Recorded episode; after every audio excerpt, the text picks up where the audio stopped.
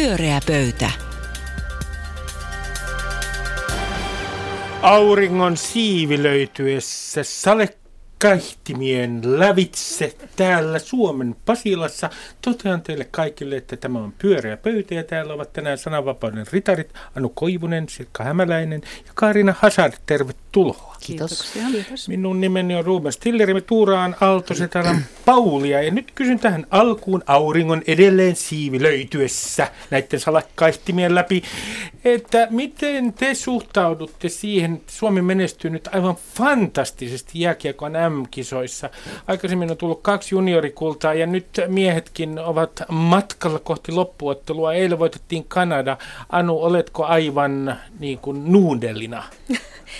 Pelokkaasti ajattelen, että tämä on, on niin kuin, tässä, tässä on kaikki mahdollisuudet ylettömään nationalistiseen huumaan, joka on totaalisen sietämätöntä. Sinänsähän tietysti kaikki urheilufanit toivoo, että voitetaan ja on hauskaa ja hyvät bileet, että tässä on niin kuin kaksi eri puolta, mutta mä itse en osallistu tähän nyt tänä vuonna ollenkaan.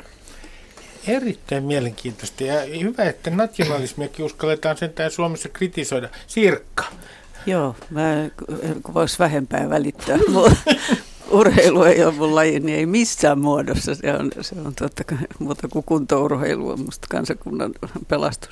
Mutta Suomi on kyllä semmoisessa lamassa ja jamassa, että jokainen menestys on, on hyvä, että jos vähän intoa nousee. Mutta toivottavasti se näkyy jossain muussakin kuin urheilussa, koska paljon enemmän tarvittaisiin sitä intoa jossain muualla. Uskotko, että tästä tulisi jotenkin henkistä boostia Suomelle? Kaikki menestykset on suomalaisia. Euroviisut oli tietty pettymys taas ja, ja missikilpailut menee huonosti, niin onhan se hyvä, että edes urheilussa se on saman tasosta kaikki. No. No. no niin, Kaarina, jääkiekon asiantuntija. No. Kun mä olen katsonut näitä loistavia nuorukaisiamme, joita on siis tosiaan nuoria poikia siellä paljon, niin mä olen pannut merkille siis sen, että heidän otteensa, kuten eilinen Kanadamatsi osoitti, on miellyttävän kevyt. Se muistuttaa takavuosien lumilautaurheilun tuloa. Oh. Sitä nimenomaan puuttuu se nationalismi. Mm. Eilinen nolla nolla tilanteesta nouseminen, se mitä toisessa erässä tapahtui, ei olisi ollut mitenkään mahdollista viisitoista vuotta vanhemmilla äijillä, viisitoista vuotta sitten. Asenne näillä. On siis toinen. Asenne Joo. on toinen, siitä puuttuu puristus. Nämä, jotka ajattelee N H L ja rahaa ja muuta, ei Suomea. Se Suomi-osasto on meidän katsojien ongelma. Voidaan mm. ajatella Suomea tai olla ajattelematta, mutta nämä pojat selvästi ei. Ja tällä joukkueella on aivan loistava ikärakenne myöskin. Ja mä pidän tästä sen takia mun mielestä Anu mainitsemaan yl, yl, yltiönationalismin uhka. Ei ainakaan tule sieltä puolelta, niistä jätkistä, että ne ei ainakaan sitä meille syötä. Et jos me halutaan keskenämme täällä sekoilla, niin mehän tietysti voidaan sekoilla, siitä ei voi mennä vastuuseen. Mutta joukkue vetää ei ainoastaan pelillisesti hienosti, vaan myös ideologisesti hienosti. Hyvä. Mahtavaa. Mahtavaa. Tämä oli, tämä oli palava puheenvuoro, tämä oli hieno. Ja eläköön Suomen jääkiekko nuoriso, mutta nyt jotain aivan erilaista, niin kuin Monty Pythonilla oli aikoinaan tapana sanoa, Anu, ole hyvä. No itse asiassa ei liity, on, äh, liittyy tavallaan tai toisella tähän jääkiekkoteemaan tai tähän nationalistiseen vaaraan, mikä tässä juuri fanien, fa, fanien keskuudessa on, on, on niin kuin ilmeinen. Ää, Yleisradio, ää, Yle haastatteli Irina Krohnia, joka on jättämässä elokuvasäätiön ää, toimitusjohtajan tehtävät, ja Irina Krohn tässä haastattelussa totesi, että naisten tekemät elokuvat eivät vain kiinnosta suomalaisia. Nythän siis Hollywood-tähdet erilaisissa yhteyksissä ovat naispuoliset näyttelijät ottaneet esille tämän elokuva-alan yleisen sukupuoliepätasa-arvon erityyppisissä tilanteissa. Ja nyt Suomessakin alan varsin pontevasta vastustuksesta huolimatta niin on muutamia rohkeita ääniä tulleet tullut mukaan keskusteluun. Ei vähiten ää, teatteriprofessori ää, Elina Knihtilän painava puheenvuoro ja muutamat juhlapuheet eri eri tilanteissa. Ja, ja nyt Krohn vähän niin kuin tässä haastattelussa puolustautuu, että ei tässä nyt enempää pystytty, kun ala on, millainen se on. Ja lisäksi nämä rahoittajat, rahoittajat suhtautuu tälleen nuivasti, että eihän ne sovinistia tietenkään ole, eikä ne naisille nyt mitenkään pahaa halua. Ja hyviä elokuvia hän haluaa tehdä. Tämähän on tämä äänensävy. Ja, ja tuota, mä haluaisin nyt kysyä, kun täällä on kolme kovaa kulttuurikuluttajaa tänään paneelin keskustelijoina, että miten te kulttuurin kuluttajina suhtaudutte tämmöiseen argumentaatioon, että kun mä itse on aika niin kuin hämmästynyt tästä argumentaatiosta sen vuoksi, että sanokaa mulle se kulttuuriala, jota naisten kulttuurin kuluttamisaktiivisuus ei pidä pystyssä. Nimenomaan. Totta, muun muassa teatteriita myös. Tai kirjallisuutta. Ja, mm. Ihan kaikkea. Mm. Niin. Ole hyvä, Sirkka. Joo, eikö mä, mä tota, ihan tätä kysymystä, että onko tässä kysymys niin kuin naisten tekemistä vai, vai nais, naisia koskevista elokuvista, koska t- tavallaan jos ajattelee sillä tavalla, mä en kauheasti seuraa koskaan kuka on tehnyt, vaan se, että mitä, mistä siinä on niin kuin kysymys. Ja musta ainakin tavattoman paljon, niin kuin näitä, ainakin kansainväliset, mä enemmän katson ehkä niitä kuin, kuin niinkään kotimaisia, niin Niin minusta siinä naisten, tarina naisista on, on hyvin kiinnostava, tai sanotaan mm. ihmisistä, koska siinä on aina use, useampia ihmisiä ja, ja molemmat sukupuolet mukana. Mutta tämä, se minua kiinnostaa, että onko tässä niin kuin taloudellinen kysymys. Onko niin, että todella ne ei myy, vai onko se niin, että vaan, vaan tuottajat eivät halua ottaa niitä? No, nythän on sillä tavalla, että jos rouva on elokuvasäätiön toimitusjohtaja ja sen jälkeen vaan riiputtaa käsiä ja sanoo, että kyllä minä, kyllä minä tekisin, mutta kun isot pojat ei anna, niin mä sanon, että silloin ei kyllä käytä sitä valtaa, joka on. Se on sillä tavalla, että isot pojat lähtee tuottamaan juuri sitä, millä on jonkinlaisia menestyksen mahdollisuuksia, no, joko taloudellisesti tai joo. maineen kannalta. Ne lähtee aina mukaan. Jos elokuvasäätiö olisi ponnekkaasti mm. ja selvästi näyttänyt, että me lähdemme tälle linjalle mukaan sieltä, mm. ne olisi kaikki tullut. Mm. Siis suomalaiset tuottajat on hyvin fleksiibeliä tässä syyssä. Mä en voi käsittää tätä kruunin käsien pesemistä mm. nyt lähtiessä. Eikö meillä on myynyt ihan hyvin nämä mä olisin halunnut, mä olisin halunnut, mutta en mä millään voinut, kun joku epämääräinen nimeämätön ala ei niinku tykkää. Mun mielestä se on semmoista aivan kummallista itsensä aivan kädettömäksi asemointia. Siis hänen lähestymistapahan on täysin toinen kuin Anna Sänerin, joka on Ruotsin elokuvainstituutin puheenjohtaja. Säner tuli siis elokuva-alan ulkopuolelta johtamaan Ruotsin elokuvainstituuttia ja ilmoitti niin kuin hyvin varhaisessa vaiheessa, että t- meillä on ongelma, että elokuvainstituutin rahoittamista elokuvista, niissä ne on etupäässä miesten ohjaamia, miesten tuottamia ja, ja sitten tarinat käsittelee vielä miehiä, jolloin myöskään näyttelijöillä ja muulla alan ä, työväellä, niin ei, ei, naisilla ei ole työtilaisuuksia. Hän asetti tavoitteita. Ä, vuonna kaksituhattayksitoista ilmoitti, että pyritään viisikymmentä viisikymmentä ta- tasapainoon about. Ja kiintiöt. Ja, kiintiö, joo. Siis pyrittiin kiintiöön ja si- sille luotiin käytäntöjä. Ja nyt on siis se tilanne niin, että he seuraavat niin sellaisella kolmesta viiteen vuoden syklillä sitä, että ei sen tarvitse joka vuosi olla niin, kuin, niin tarkasti, koska tuotannothan on pitkiä ja prosessit pitkiä.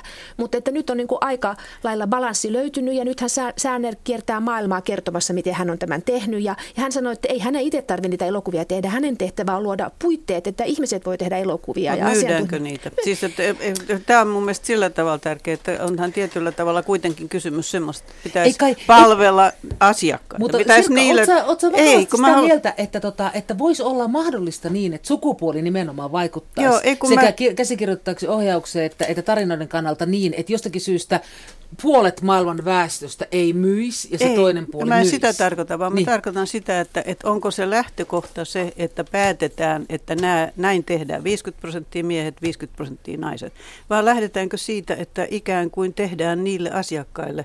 Ja, ja silloin enemmän on kysymys muusta, on siitä sisällöstä, substanssista, siitä mitä tuotetaan, mutta kun kiintiö, kuka tuottaa. Pitäisikö Suomeen saada kiintiöt tälle alalle niin, että viisikymmentä viisikymmentä äh, naiselokuvia ja sitten mieselokuvia? Tämä on niin kuin, tässä on kyse tavoitteista. Tässä on kyse tavoitteiden asettamisesta ja siitä, että Särner sanoo juuri, että katsokaa festivaalimenestystä. Ei ole huonompaa. Ei ole mitään näyttöä siitä, että nyt kun on päästy...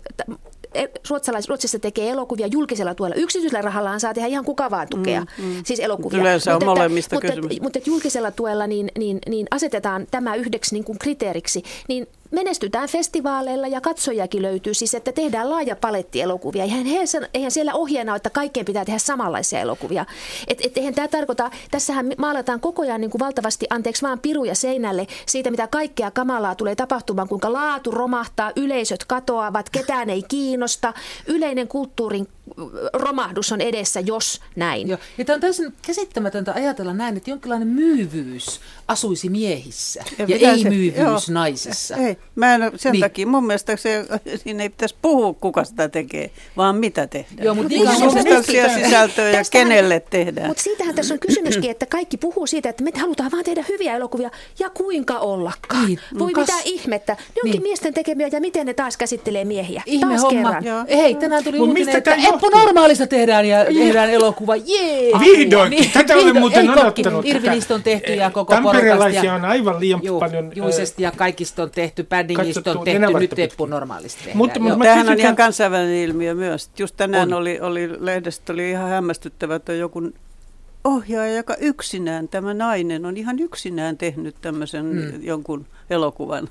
Joo, on... mä, mä kysyn teiltä vielä, että, että mistä se johtuu, että on niin miestä? Kun katsoo Suomen satavuotisjuhlan näitä elokuvia, niin siellä on Klaus Härön elokuva, miehen tekemä kaverista, josta piti tulla Suomen kuningas, Hessenin prinssi taisi olla. Sitten siellä on Tommo Finland-elokuva, Dome Karukoski, ja sitten tietenkin Tuntematon sotilas. Mistä tämä johtuu, että tämä nyt on tällaista miesten tarinaa? Se johtuu tottumuksesta. Meidän historian kirjoitus on periaatteessa ollut sotien ja, ja miesten mm. historiaa, eikä ollenkaan katsota, että se varsinainen tosiasiallinen historia on se ruohonjuurihistoria, jossa on naiset. Tutkimuksessa on ollut niin kauan jo pop, että, että on se nyt ihme, että se ei meidän tarinoihin kulkeudu. Kiinnostavaahan on se niin, että huolimatta siitä, että miehet on aivan yliedustettuna tässä kansakunnan kertomisessa ja kaikissa elokuvissa ja, ja isossa määrässä niin kuin tämmöiset arvokkaana pidettyä kirjallisuutta, niin silti u- tuotetaan uusia ja uusia elokuvia, jotka käsittelee sitä, miten marginalisoituja miehet on, miten uhreja ne on, miten huonosti ne voi, miten niitä itkettää. Ja, kyllä ne voi, ja nyt alkaa itkettää. Kyllä ne voikin huonosti. Joo, mutta että siis tämä on niinku kiinnostava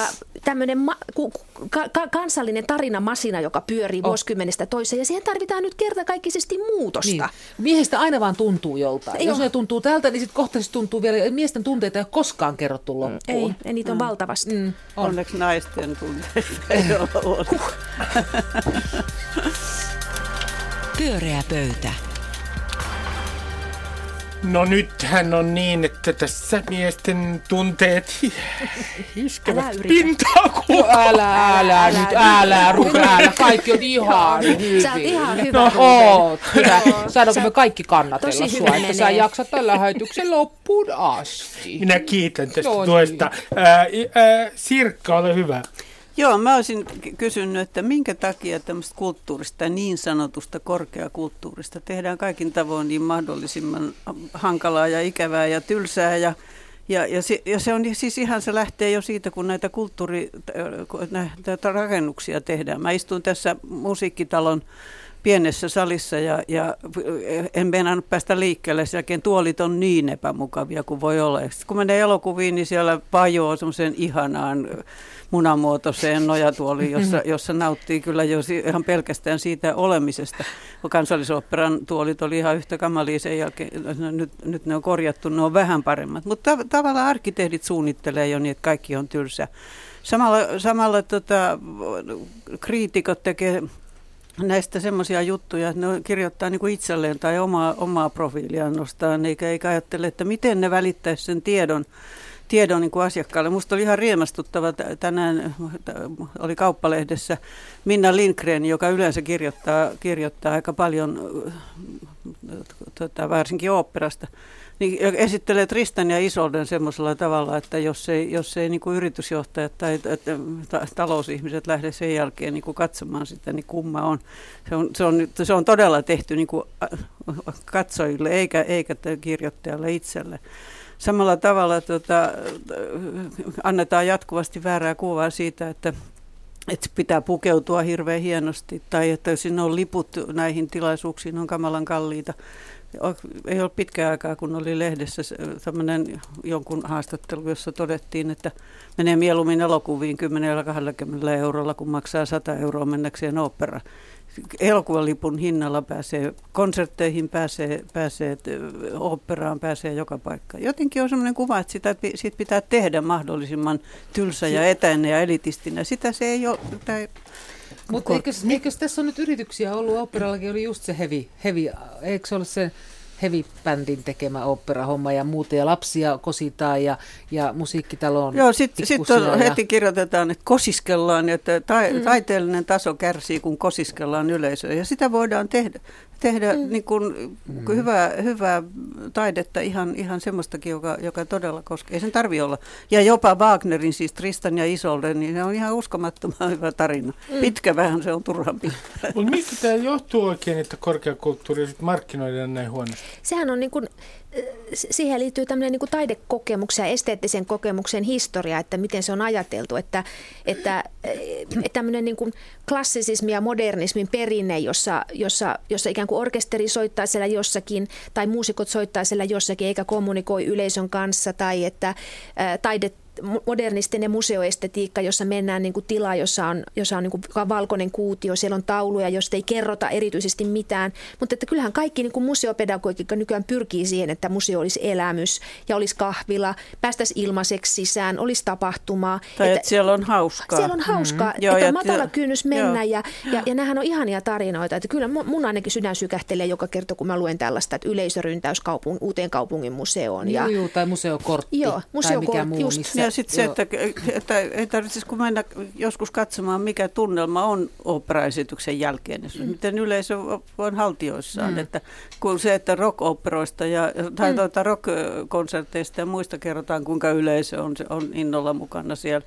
Ei siellä tarvitse kaikkien pomppia, mutta, mutta silti voi olla äärimmäisen hauskaa. Mm. Mutta kun se... yksi, yksi syytys, mikä kohdistuu korkeakulttuuriin, on se, että se on elitististä. Ja nykyään kaikki, mikä on elitististä, niin se on ihan hirveä. Miten te suhtaudutte tähän syytteeseen elitismistä? Eikö meillä sitten musiikki ja koulutus on elitistä? Miksi meillä on läpi, läpi kansakunnan opetetaan musiikkia ja, mm. ja musiikkikoulut? On, se, se on yksi tapa niin kun olla valmis ottaa vastaan erilaista musiikkia. Mm. Mm. En mäkään näe, että tässä mitään semmoista yleistä elitismia on, koska kyllähän ei tarvitse käydä kuin ihan missä tahansa niin kuin klassisen musiikin tällaisessa festivaalityyppisessä tilanteessa, niin tajuaa, että siellä on ihan sama festivaalitunnelma, joo, joka on monissa muissakin paikoissa. Ei niistä kerrota koskaan. Ei, niistä välit... puhutaan julkisuudessa joo. sillä tavalla, että niistä puhutaan medioissa sit enemmän semmoisena esittäytymistä tai edustustilaisuuksina. Että et se puhe tapaa niin kuin näistä kulttuurin. Mä oon siinä Sirkan kanssa ihan samaa mieltä, mm. että se on, niin kuin hyvin, on väärä. Niin, se niin kuin antaa semmoista kuvaa, että tämä olisi jotenkin poissulkevaa ja eksklusiivista, vaikka siellä ihan tavalliset, tavalliset ihmisethän ne täyttää kausikorteillaan kaikki konserttisarjat. Joo, eikä tarvitse ymmärtää yhtään. Sen takia musta niin kuin monet mm. kriitikot tekee virheen siinä, että ne käyttää semmoista hienoa terminologiasta kukaan tavallinen ihminen. Mä en ymmärrä mitään musiikista, mutta mä nautin ihan suunnattomasti. Mutta tota, nyt kun kritiikkiä yhä vähemmän ja vähemmän mm. kirjoitetaan ja kaikenlaiset kokijablogit yleistyvät, mm. niin ehkä tämäkin asia mm. muuttuu ja ihan tavalliset ihmiset ruvat kertomaan kaiken maailman festarikokemuksia. Mm. Mutta ei ne tarvitse olla tavallisia. Musta Minna Lindgren on erinomainen mm. esimerkki. Tämä rautainen asiantuntija kertoo tavalliselle ihmiselle. Samalla siellä on se asiantuntija. Mm. Onhan se kiinnostavaa, että esimerkiksi nämä hirveän suositut äh, Metropolitanin oopperoiden esitykset no. elokuvateattereissa, niin, mm-hmm. kun niissähän on siis tosiaan, niin se on juonto ja taustat. Ja, ja sitten, sitten ne hyvät op- tuolit. Tu- niin, tu- tu- hyvät tuolit siellä, mutta että myös niin kuin se, että väliaja- väliajalla on ohjelma, että se on vähän kuin euroviisut, että kun laulaja tulee lavalta, niin sitten on heti, että no miltä tuntuu ja miten meni eka näytös. Ja, ja tähdet puhkuu siinä hikisenä, kuitenkin on haastateltava ja tyyliin Jeremy Irons siinä juontamassa, että yeah. siihen on rakennettu tämmöistä, ja ei se ole ihme, ne myy hyvin, ne on tosi viihdyttäviä. Yeah. Näitähän on, tehdään myös niin kuin lähetyksinä Suomessakin, mm. mitä tapahtuu kulissien takana. Mutta jos ajatellaan tuota ensi vuonna äh, nähtävää spektakkelia, jonka nimi on Suomi sata vuotta, niin eikö tässä nyt kuitenkin niin, että tämä urheilu, minä palaan tähän urheiluun, joo, tämä, joo. no meidän kansallisen identiteetin kannalta, jos vertaa niin kuin korkeakulttuurin merkitystä ja sitten vertaa urheilun merkitystä, niin eikö se ole jotenkin niin kuin korkeakulttuurin ystävä alkaa lähinnä itkeä, koska urheilu on aivan ylivoimainen Suomessa. Musta molemmille on tilaa.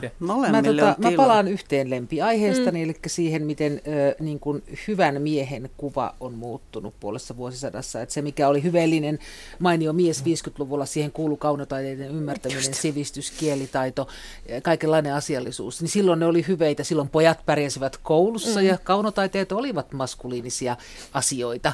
Niin tota, mutta nyt taas, että se, niin maskuliinisuus, se mitä arvostetaan on muuttunut tässä mielessä, niin se, se liittyy tuohon toi sun kysymykseen. Tulee heilahtamaan takaisinpäin vielä. Mitä on urheilu, miksi urheilu on niin isossa osassa ja nämä on sitten tällaista niin kuin ämmien puhastelua, niin se, se, on, se on miehen ihan oma kriisi, se tvikää keskenänne. Mä alan taas itkeä. Joo. Anteeksi. No, mutta mutta niin pal- pal- palatakseni tähän, että naiset pitävät nämä kulttuurilaitokset niin kuin pystyssä, niin sanokaa, mistä tämä johtuu, että naiset nimenomaan pitää Suomessa kulttuurilaitoksia pystyssä? He ovat niin kuin tämä, tämä pääasiallinen asiakaskunta. Mutta kyllä siellä on miehiäkin. On, on. Menkää katsomaan. Mm, kyllä on. Siellä, menepäs operaan. Siellä on kyllä miehiä. Onko viisikymmentä viisikymmentä? En mä tiedä, onko viisikymmentä viisikymmentä, mm. mutta, mutta kyllä se on tietysti useimmiten niin, että vaimot vie miehensä sinne ja, ja miehet on tyytyväisiä, kun ne viedään, mutta kun ne on siinä nyssyköitä, ettei ne saa mitään aikaa, jos ei vaimot hoida niitä. Mutta selitys on juuri tuo, että, että miehet eivät hakeudu sinne, koska se ei kuulu kunnolliseen mm, miesolemukseen mm, aikanamme. Mm. Eli toisin sanoen, Kaarina, ää, nykyinen miesjänne on enemmän lätkänpelaaja kuin se oli viisikymmentäluvulla. Totta kai, joo. Mopon rassaa ja ei koulua käynyt, ei sivistynyt, ei kielitaitoinen. Mm. Siis siitähän on jo pitkään puhuttu, kun on ihmetelty just esimerkiksi, miksi pojat ovat koulussa menesty. Somessa ag- aggressiivisesti reagoivat. Niin, ei, tota, ei koulu ole muuttunut muuta kuin parempaan suuntaan. Mutta se, että, että miten olla mies, niin se Paitsi, on muuttunut että, enemmän. Että nämä PISA-tutkimukset ilmeisesti menee meillä koko ajan alaspäin, että koulukin muuttuu varmaan jo huonompaan suuntaan. Mm. Mm. Kysyn vielä tähän loppuun, että an... ah, sieltä tuleekin. Pyöreä pöytä. Siis meinasin kysyä, mutta en kysynyt, äh, Kysy, mutta nyt kysyn. Äh, kysyn, mikä on elämän tarkoitus? No ei vastata siihen tässä ohjelmassa. Äh, sen sijaan otetaan Kaarinan aihe, joka liittyy varmaankin johonkin meitä lähellä olevaan asiaan. Mm. Tuota niin, ajattelin ensin puhua norppalivestä, mutta sitten katsoin aamulla. Mikä on norppalive? Me puhutaan siitä toisa, tois, toisen kerran, mutta sitten aamulla huomasin eilen illalla muistaakseni ilmestyneen Aamulehden jutun, jossa ö, kerrottiin, että tämä Ylen tulevaisuutta pohtiva parlamentaarinen työryhmä on saanut jatkoajan, koska hommaa on niin paljon. Ja tuota, siitä jutusta myöskin ilmeni semmoinen seikka, että jotkut tämän työryhmän kansanedustajan jäsenistä haluavat puuttua Ylen journalistiseen sisältöön kyseenalaistaen esimerkiksi koko ajankohtaisohjelmat. Että miksi Ylen muka pitäisi tehdä ajankohtaisohjelmia niin kuin ollenkaan. Ja mä oon ajatellut tätä monta kertaa tänään, tosi monta kertaa aamusta asti. Tämä on aina uudelleen tullut mun mieleen ja mä en oikein tiedä, miten mä tämän niin kuin muotoilisin. Mutta mä muotoilen siis näin. Ee, pitäisikö poliitikoille olla niin kuin jotkut pääsykokeet ennen kuin niistä tulee kansanedustajille? Pitäisikö olla jotkut yhteiskuntatiedon perusvaatimukset? Pitäisikö jotenkin testata heidän kykynsä käsitteelliseen ajatteluun? Ja pitäisikö esimerkiksi, jos on Ylen kohtaloa pohtivassa työryhmässä, pystyä suullisessa tentissä omasanaisesti kertomaan, mikä Yle on ja mikä sen tehtävä on, ennen kuin pääsee siihen ryhmään? Että toi on jotakin sellaista niin syvää hulluutta ja tyhmyyttä, että mä en enää niin kuin meinaa tätä jaksaa. Siis että totta kai ongelma on tämä, okei, eduskunta on kuvamme, mutta kun tämä idea olisi niin kuin siis se, ihan samalla tavalla kuin mä en suorita oman lapseni ö, leikkausta, siis vaikka umpisuolileikkausta. Sen takia, kun mä tiedän, että mä en osaa sitä, mä annan sen jollekin, joka niin kuin ymmärtää sitä hommaa. Niin ihan samalla tavalla ei kuka tahansa eduskuntaan valittu töttörö voi päättää niin kuin mistä vaan. Osallistua esimerkiksi Ylen tulevaisuutta, siis Yleisradioyhtiömme tulevaisuutta koskevaan pohdintaan sanomalla, että öö, lopetetaan esimerkiksi öö, politiikka öö, Ylestä. Niin tämä tyhmyys on vaivannut mua koko tämän päivän ja mä en tiedä, miten tämän kanssa elää. Kertokaa miten. Kertokaa miten tämän kanssa eletään. Tuota, todellakin se on Aamulehden juttu ja siinä kerrotaan, että siellä on ehdotettu muun muassa sitä, että ajankohtaisohjelmia, joku siis on ehdottanut siellä ää, työryhmässä, että ajankohtaisohjelmia ei tarvita yleensä. No siis aivan. Aika mielenkiintoista. Kyllä, sy- syvä epätoivohan tätä juttua lukiessa herää, mutta mä tartun tähän o- o- niin kuin oljen korteen, kertoo eräs jäsen. Et mä toivon, että tässä on nyt kyse sellaisesta Satosen eduskunnassa, siis Arto Satosen johtaman työryhmän jäsenistä, joka ei ole ihan ollut hereillä keskusteluissa ja ei ihan tiedä, mitä Kuka on keskustelua. En olla. tiedä, mutta siis mä toivon todella, että tämä onpa heitetty ehdotus, että miksi.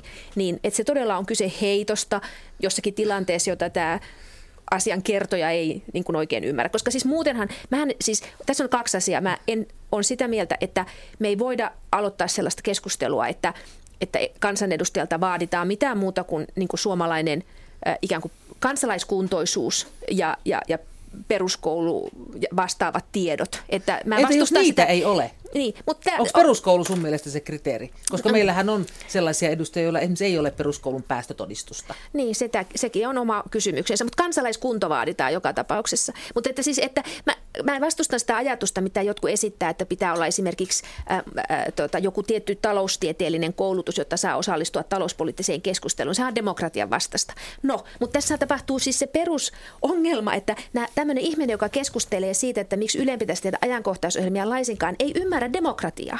Siitähän tässä, tämä on tämä iso, iso ongelma. Ei se, että, että hänellä muuten olisi tietoa, mutta hän ei käsitä, että kun poliitikot ryhtyy määrittelemään tiedonvälityksen sisältöä, niin he astuu sen alueen ulkopuolelle, jota heidän toimialansa koskee. Eli tämä on niinku musta vakava ongelma. Musta tässä on kaksi, kaksi isoa kysymystä tämmöisessä uutisessa. Ensinnäkin, onko siinä uutisoitu semmoinen, koska kuka tahansa saa heittää mitä tahansa ajatuksia, mutta onko se vakavasti niin kuin tässä työryhmässä käsiteltävä teema ylipäätänsä, mm. mitä epäilen. Koska sananvapauteen kuuluu kyllä ihan työryhmissäkin se, että voi heittää tyhmiäkin ajatuksia, mm, mutta totta. Puheenjohtaja pitää huolella, että pysytään siinä teemassa. Toinen on se, että, että eduskuntaan pitää voida valita kenet tahansa, mutta eduskuntaan tullessa pitää saada se peruskoulutus, mikä on parlamentin tehtävä. Just. Parlamentti on lainsäätäviä elimiä, sen, se ei, ja sit meillä on erikseen tämmöinen lainsäädäntövalta ja toimeenpanovalta, ja se toimeenpanovalta ja operatiivinen vastuu on ihan jossakin muualla. Ja, ja silloin pitää, että meillä on vähän se ongelma, että kansanedustajat tullessaan, monet varsinkin uudet ja, ja nuoremmat, niin ne, ne katsoo, että, että he on kaikkien asioiden, asia, alojen asiantuntijoita ja heillä on oikeus puuttua ihan mihin asiaan tahansa, kun se tehtäväkenttä on kuitenkin hyvin selkeä. Ja se, siitä pitää pitää niin kuin huoli niiden, jotka, jotka valvoo sitä toimintaa. Tota, ja ketkä sitä toimintaa valvoo? No, siellä on puheenjohtaja ja, ja siellä on juristit ja siellä on kyllä siellä mm. niin kuin ihan selvää, mihin Joo. mennään. Mutta entä sitten, jos on tota, saa, saa, sellaisia... Va- ajatuksia saa heittää, mutta totta kai ajatuksia pidä. Saa, jos ne on ajatuksia, mutta entä jos siellä on ihmisiä, jotka tota, ei ymmärrä niitä sanoja, mitä sä äsken sanoit? No, niin mitä sitten tehdään? Se kieltämättä on vähän ongelmallinen. Puheenjohtajaksi on varmaan toivottavasti valittu sellainen henkilö, joka tietää ja, ja sihteeristö hoitaa. Jo, siellä on juristit myös, että kyllä mä luulen, että tämä työjako jo, pitäisi olla siellä. Kyllä, kyllä, mutta ei sitäkään mitään tule. Että sit siellä on ihan oikeasti sellaista porukkaa, joka yrittää vaan pitää hiljaa ja varjoissa sen takia teidän vaanavaisuutta. Joo, mutta toisaalta mun Et, mielestä kyllä, kyllä niin kuin, mä varoisin vähän myös sitä, mitä lehdissä uutisoidaan, koska kyllä sieltä mielellään tehdään tämmöisistä idioottimaisuuksista isoja juttuja no, mut, ja vastakkainasetteluista, mutta miten se varsinainen, sitten kun se lopullinen mietintä tulee. Niin oli, mutta tämä oli tämän nimenomaisen työryhmän puheenjohtajan Satosen ilmoille päästämä tieto, että hän ihan, te, ihan niin kuin tahtoin sanoi sen haastattelussa, tämä oli niin kuin lainaus häneltä. Tämä oli eräs jäsen, tässä Aamulehden jutussa joo. oli eräs jäsen, mutta hän on siis jossain muualla sanonut Satonen. Eikö tässä ole yksi toinen huolestuttava asia, nimittäin se, että kun poliitikoilla on nyt valta päättää tästä Ylen rahoituksesta, niin onko tämä nyt niin kuin ihan läpinäkyvä prosessi tämä? Ää, ää, ja, ei. Tull, ei. Niin, ei ole kovin läpinäkyvä ei, prosessi. Ja koskaan. Sitten, että, että, että eikö tämä anna poliitikoille suhteessa sananvapauteen liian paljon valtaa? Siis, mutta jos Yle on, jos joku on julkisessa rahoituksessa, niin jonkun täytyy julkisessa sektorissa päättää siitä rahoituksesta. Mutta ne on kaksi ihan eri asiaa. Sille voidaan asettaa yleiset tavoitteet, yleinen strategia, yleiset mm. periaatteet ja sitten ne rahoituspuitteet. Sen jälkeen se ainoa valta, mikä pitäisi olla, niin että joku poliittisesti valittu, valittu hallitus tai elin niin valitsee johdon ja, ja toimivan johdon. Tämä on noissa, noissa pörssilistatuissa yrityksissä hyvin selkeä, mikä on hallituksen ja mikä on toimivan johdon vastuu. Tämä alkaa olla säätiöissä, koska säätiölläkin mut, määrin. Mutta ei, ei, ei Ylen suhteen ole tästä mitään epäselvyyttä. Kysehän on vain siitä, että Ylellä tehdään politiikkaa, koska se on aihe, joka herättää tunteita ja, ja, ja, ja, ja niin on tehty aina. Että Yleistä on aina suhmuroitu kulisseissa ja, ja, ja tuota, Ylehän oli tosi pitkään ilman niin kuin ajantasaista lakia, kun vuodesta neljäkymmentäkahdeksan no, vuoteen yhdeksänkymmentäkolme ei saatu lakia uudistettua, kun vaan suhmuroitiin. Että tuota, tämä on politikoinnin alue ja niin se on aina vaan edelleen, että tässä ei ole tapahtunut mitään muutosta, mutta että keskustelut vuodesta vaan toiseen. Jossakin mielessä tyhmistyy. Mutta on se siinä mielessä, siis mä tarkoitan, että jos, jos perustetaan tuollainen parlamentaarinen työryhmä mm. ja valitaan siihen sitten jäsenet, Kyllä. niin eihän se kuulosta siltä, että, että, tota, että se olisi varsinainen se intohimoisen poliittisen suhmuroinnin alue, koska se olisi, voisi olla vähän toisen näköinen se, se tota, työryhmä Vaan, vaan sinne nimi, se on ihan vaan niin kuin tämmöinen heittoluokka. Minä kiitän keskusteluita vilkkaasta keskustelusta ja totean teille siellä kotona, älkää suhmuroiko. Suhmurointi johtaa usein ihmissuhteissa ja politiikassa ja Ylenkin suhteen erittäin huonoihin lopputuloksiin. Ottakaa iisisti, voikaa hyvin. Moi moi!